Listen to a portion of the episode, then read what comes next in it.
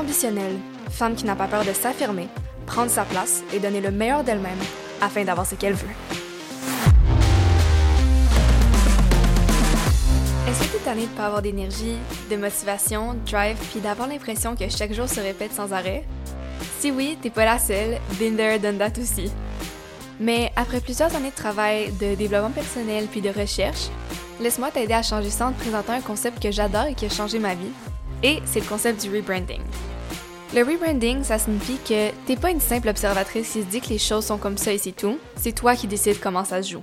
Rappelle vite vite avant de commencer l'épisode, fais pas ça pour changer parce que tu veux mieux paraître aux yeux des autres, fais-le pour toi. Il y a beaucoup de choses à dire et à écrire sur ce sujet-là, donc j'ai aussi créé un document PDF que tu peux imprimer ou remplir sur ton iPad, ton ordi, et follow along pendant l'épisode si ça peut t'aider à implémenter les trucs. Le lien est dans la description et sur mon site web, mais sans plus attendre, bonne écoute!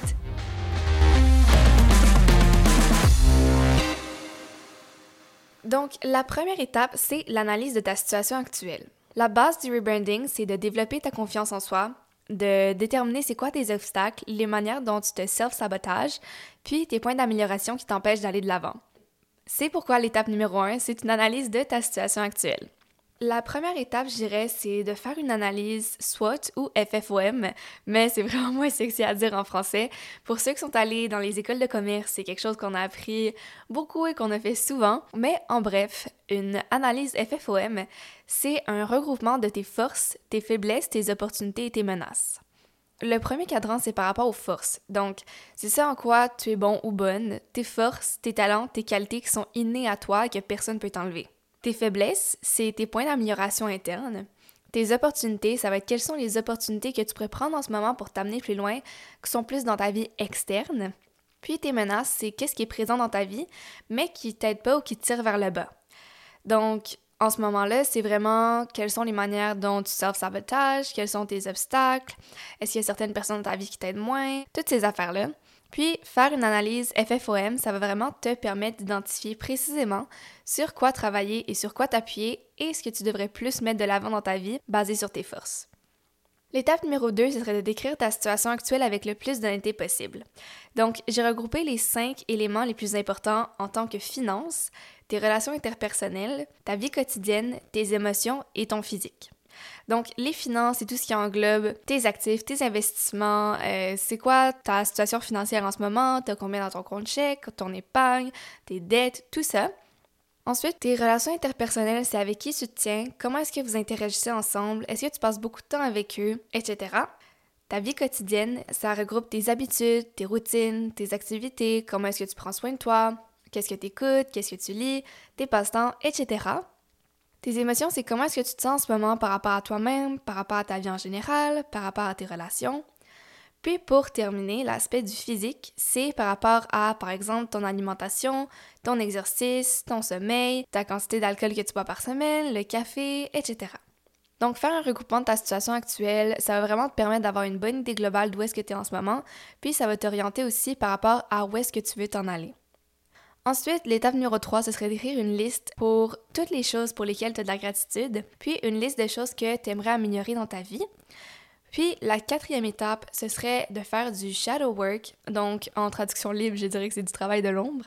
Mais dans le fond, c'est quelles sont les choses que tu te répètes et qui sont nestives, ou encore est-ce que tu as des émotions qui sont ancrées dans ton subconscient et qui n'ont jamais été libérées? Donc, c'est beaucoup un travail qui va te permettre d'aller identifier certaines choses qui viennent te nuire et dont tu te rends peut-être pas compte. Puis, il y a plein de questions sur Pinterest ou dans le document que je t'ai donné qui peuvent t'aider à faire ça, mais tu peux faire tes recherches pour aussi trouver celles qui te conviennent. Maintenant, le chapitre numéro 2, mon chapitre préféré en fait, c'est la création. Donc, l'étape 1, ce serait d'écrire un script de ta vie de rêve. Basé sur ton analyse de ta situation actuelle à la partie 1, écris précisément tout ce que tu désires avoir dans la vie. Donc, par exemple, tu vas décrire où tu habites. Est-ce que tu es des animaux? Est-ce que tu es dans une relation? C'est quoi ta routine? Qu'est-ce que tu fais le matin? Comment est-ce que tu prends soin de toi? Qu'est-ce que tu écoutes? Quel genre de conversation tu? Avec qui tu te tiens? Euh, est-ce que tu voyages? C'est quoi ton emploi? Comment est-ce que tu passes tes journées? C'est quoi ton horaire? Puis le plus précis que tu seras, le mieux, le plus efficace que ça va être pour déterminer où est-ce que tu t'en vas. Parce qu'on s'entend, avoir une bonne idée d'où tu pars et d'où est-ce que tu veux aller, ça va t'aider à créer le chemin le plus efficace pour t'y rendre par rapport à ce que tu veux. L'étape numéro 2, c'est à partir de ce script-là, c'est quoi tes pensées limitantes en ce moment qui t'empêchent d'atteindre cette vie? Prends une feuille de papier, puis sépare-la en deux avec un crayon. D'un côté, tu vas écrire avant et de l'autre, maintenant. Inspire-toi des catégories nommées au point 2 de l'analyse, a.k.a. finances, relations interpersonnelles, vie quotidienne, émotions, physique, pour faire une liste de toutes tes pensées qui sont négatives par rapport à toi-même et qui t'aident pas. Le plus que tu peux en trouver, honnêtement, le mieux c'est comme tu deviens aware du fait que tu as ces pensées-là et que tu souhaites les changer. Quelques exemples, ça pourrait être que tu te dis, admettons, que t'es pas assez belle. Tu peux dire que t'es magnifique comme tu es, que tes différences font ton charme. Ou encore euh, que t'es trop gêné pour te faire des amis. Tu peux dire, je vais vers les autres avec confiance et je me fais de nouvelles amies facilement. Ensuite, admettons, je ne mérite pas, je sais pas, telle chose. Si j'ai X, c'est que je le mérite entièrement et j'ai tous les droits de l'avoir. Donc, après ça, quand tu vas avoir fait la liste de toutes tes pensées limitantes, tu vas commencer à écrire du côté maintenant. Donc, pour chaque pensée limitante, tu vas écrire une nouvelle phrase qui t'empower et qui va te faire du bien. Tu devrais pouvoir techniquement le sentir dans ton gut feeling quand une nouvelle phrase résonne en toi, puis que tu connectes vraiment avec. Et une fois que tu as fini d'écrire tes nouvelles pensées empowered, tu vas déchirer ta feuille en deux et la partie qui contient toutes tes anciennes pensées limitantes va être disposée. Moi, je connais des gens qui trouvent que ça fait extrêmement du de brûler le papier. J'aimerais bien que ce soit mon cas, mais j'habite à Montréal, donc euh, je me résous à déchirer ce petit papier en mille morceaux en me répétant que j'ai choisi de step into cette nouvelle version de moi-même pour vraiment ancrer le fait que je laisse ça derrière moi. Puis ensuite, une fois que tu as ta nouvelle liste de pensées empowered, lis-la à une fois en te regardant dans le miroir comme si tu parlais à ta future version que tu as imaginée. Maintenant, l'important, ça va être de te le répéter au minimum une fois par jour pour commencer à programmer ces affirmations dans ton cerveau et te rapprocher de ta future réalité. Donc, au début, je sens que tu vas trouver ça vraiment awkward et vraiment étrange de dire ça, considérant que t'as pas l'impression d'être cette personne-là, mais c'est au fil de la répétition et du fait que tu vas te répéter ces pensées-là puis ces affirmations-là que ça va commencer à s'ancrer en toi puis tu vas aller chercher les opportunités qui concordent avec ces pensées-là. Juste donne un peu de temps, puis ça va commencer à fonctionner. Faut juste continuer à le répéter jusqu'à ce que ça devienne une réalité pour toi. Ensuite, la troisième étape, c'est de faire en sorte que tu vois de l'inspiration et que tes objectifs restent dans ton esprit chaque jour. Mission Vision Board. Donc maintenant, basé sur ton scénario de rêve que tu as fait au point 1, tu vas aller trouver des images sur Pinterest qui correspondent à ce que tu veux avoir comme vie, puis tu vas faire un board associé à ce genre d'images. Moi, personnellement, pour faire mon vision board, j'utilise Canva. Je trouve ça hyper efficace. C'est vraiment simple à faire. Peut-être que si jamais il y a des gens qui veulent avoir un tutoriel sur Canva, je préfère ça à m'amener puis euh, mettre la vidéo sur YouTube. Mais pour l'instant, utilisez Canva. Il y a un exemple aussi de mon vision board dans le document pour t'inspirer. Une fois que c'est fait, que tu toutes tes images, que tu as mis tes citations, que tu as un vision board qui te motive et qui te correspond, mets-le partout. Donc sur ton téléphone, ton ordi, ta tablette, tu peux même l'imprimer et le coller dans ta chambre, à côté de ton bureau ou encore dans ta salle de bain pour vraiment le regarder autant de fois par jour possible et que ça continue à t'inspirer et de le voir et te dire que c'est là où tu t'en vas puis tu vas l'atteindre. Et l'étape 4, c'est de faire une liste d'actions concrètes que tu peux commencer à implémenter dans ta vie basée sur ta liste de choses à améliorer à l'étape 1. Par exemple, c'est aller au gym après le travail du lundi au jeudi. Tu peux préparer ton sac d'avance et dès que tu clock out, tu vas au gym. Si par exemple tu veux faire des hot girl walks quotidiennes, tu peux te dire que tu vas aller marcher avant ton travail pendant 30 minutes chaque matin, puis de préparer ton outfit la veille pour éviter de perdre du temps puis juste te lever et y aller directement. Si c'est lire 10 pages par jour, ben ça peut être de lire admettons 10 pages avant d'aller dormir à chaque soir, boire 2 litres d'eau, ben tu peux te mettre des rappels sur ton sel aux heures qui te rappellent de boire de l'eau, puis etc. Donc, si tu as besoin d'aide aussi par rapport à bâtir ta discipline et ta motivation, va voir mon article de blog par rapport à ça. Le lien est dans la description si jamais ça te tente. L'étape 3 maintenant, c'est le embodiment. Donc, comment est-ce que tu commences à devenir cette version de toi-même physiquement dans le monde et qui s'apparaisse? La première étape, ce serait de commencer à t'habiller et de t'arranger exactement comme cette prochaine version de toi est. Parce qu'on le sait, when you look good, you feel good. Donc, si tu sais pas où commencer, essaye de trouver des maquillages qui mettent en valeur les traits de ton visage, si tu veux te maquiller, bien entendu. Sinon, est-ce que c'est par exemple d'avoir un petit, une étape extra dans ta routine de self-care, de comment est-ce que tu prends soin de ta peau, est-ce que ce serait de faire tes cheveux d'une autre manière, est-ce que c'est de mettre de nouveaux accessoires, peu importe c'est quoi, commence à le faire. Mon autre conseil aussi, en fait, ce serait de faire un ménage de ta garde-robe. Donc, tout ce qui correspond plus à cette version que tu viens de créer, bye donner à un organisme de charité. Puis, moi, le plus difficile quand je faisais mes ménages de vêtements, c'était Oh non, mais un jour, je vais porter ça comme je regarde ce morceau et je vois le potentiel, mais en tant que tel, c'est un morceau que j'avais pas porté en trois ans. C'est pas un morceau probablement que je vais porter dans la prochaine année. Ça fait trois ans, je l'ai pas porté. Donc, j'ai vraiment fait un énorme ménage et j'ai tout donné, ce dont j'avais plus besoin pour vraiment juste faire de la place à des vêtements que je sais que je me sens bien dedans, qui représentent la personne que je veux être et que je vais probablement porter souvent dans la prochaine année. Puis, si t'as l'impression que plus rien ne fit après ou t'as l'impression que tu connectes plus à ta garde-robe, va magasiner puis achète juste ce qui te fait sentir bien dans ta peau et qui résonne avec cette nouvelle version de toi et que tu sais que tu vas pouvoir porter dans plein d'outfits différents que tu vas pouvoir réutiliser. Puis chaque fois que tu regardes ta garde-robe, tu te dis pas que tu rien à mettre, tu sais exactement quoi mettre parce que ta garde-robe est un ensemble de vêtements qui vont extrêmement bien ensemble. Puis même si tu restes chez toi et que tu vois personne, honnêtement, t'habiller et t'arranger comme si t'allais dans un meeting pour signer un deal d'un million de dollars, ça fait totalement une différence dans ta productivité et je te garantis que tu vas te sentir vraiment powerful pour attaquer ta journée après. L'étape numéro 2, c'est de faire un alter ego.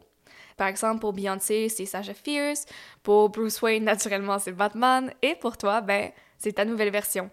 Quand tu as l'impression que tu commences à vouloir devenir cette version de toi-même, tu as l'impression qu'elle est tellement loin, c'est là que ça devient intéressant de te créer cet alter ego. Il y a un livre super intéressant sur tout ce concept-là, si jamais ça te tente de le lire, ça s'appelle The Alter Ego Effect. Je peux le mettre aussi en description si jamais ça te tente d'aller le voir. Mais bref, pour devenir ton alter ego, il faut deux choses importantes. Un, c'est d'être clair sur ce qu'elle ou il représente, donc ce qu'on a fait à l'étape 2. Et le deuxième point, c'est une manière de te la présenter. Comment je l'ai appris personnellement, c'est que à chaque fois que tu vas, admettons, mettre un accessoire, mettre un, un vêtement, c'est ça qui va faire en sorte que tu vas devenir cette version-là, puis c'est comme tu deviens un personnage. Donc, moi, ça a été un coat en cuir quand j'étais plus jeune. Encore aujourd'hui, j'adore en porter, mais maintenant, c'est une bague que je me suis achetée plus récemment.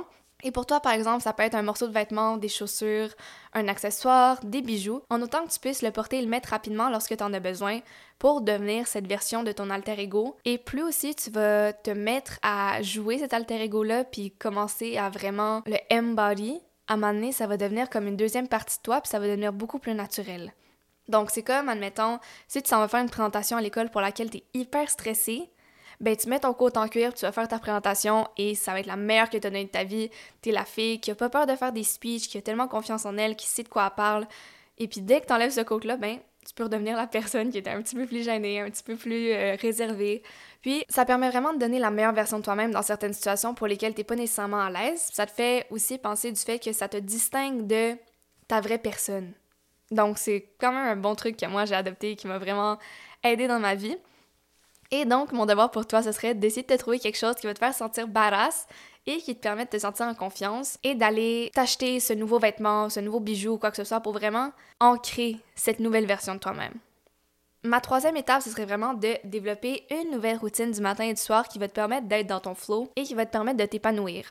Donc, basé sur ta liste d'actions de la dernière étape du point 2, qu'est-ce que tu pourrais implémenter dans tes routines du matin et du soir?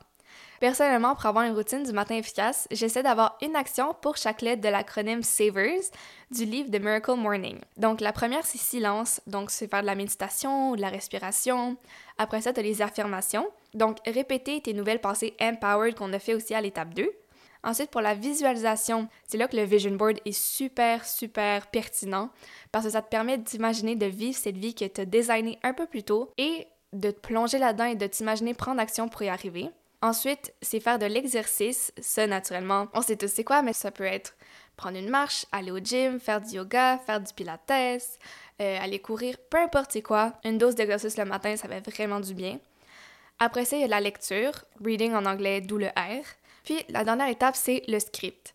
Donc, écrire et prendre un moment pour faire le tri de tout ce qui se passe dans ta tête. Par exemple, pour moi, j'adore commencer ma journée avec le 5 Minute Journal ou où est-ce que tu écris ce pourquoi tu as de la gratitude. Mais ça peut être, admettons, tu écris cinq euh, phrases qui vont représenter tes objectifs de la journée ou bien encore quelles sont les intentions de ta journée. Pour ta routine du soir, moi, c'est vraiment j'ai pas un ordre exact, mais moi, c'est vraiment l'important de faire des activités relaxantes. Donc, que ce soit de prendre un bain, prendre une douche, faire du skincare, lire, journal, vraiment prendre le temps de me détacher de ma journée et relaxer pour avoir la tête ailleurs. Moi, c'est vraiment ça l'important. Puis aussi, un conseil, c'est d'éviter les écrans au moins une heure avant que tu te couches. Moi, des fois, ça m'arrive de déroger un peu à cette règle, mais j'essaie autant que possible de limiter mes écrans parce que je sais que ça affecte notre sommeil et le sommeil est extrêmement important dans la vie. En bref, c'est tout pour l'épisode d'aujourd'hui. J'espère que ça t'a vraiment aidé. J'espère que t'as aimé aussi le petit document follow along du vidéo et que tu vas pouvoir le remplir si tu l'as pas fait en même temps bientôt. Si jamais tu as des commentaires à me donner, écris-moi sur Instagram, écris-moi un courriel. Tous mes liens sont dans la description. Puis sinon, on se retrouve pour une nouvelle entrevue la semaine prochaine. Donc, c'est tout pour l'épisode de cette semaine. Si tu l'as aimé, n'hésite pas à laisser une note sur ta plateforme d'écoute et de t'abonner pour ne manquer aucun épisode. Comme toujours, merci pour ton écoute, puis on se retrouve la semaine prochaine.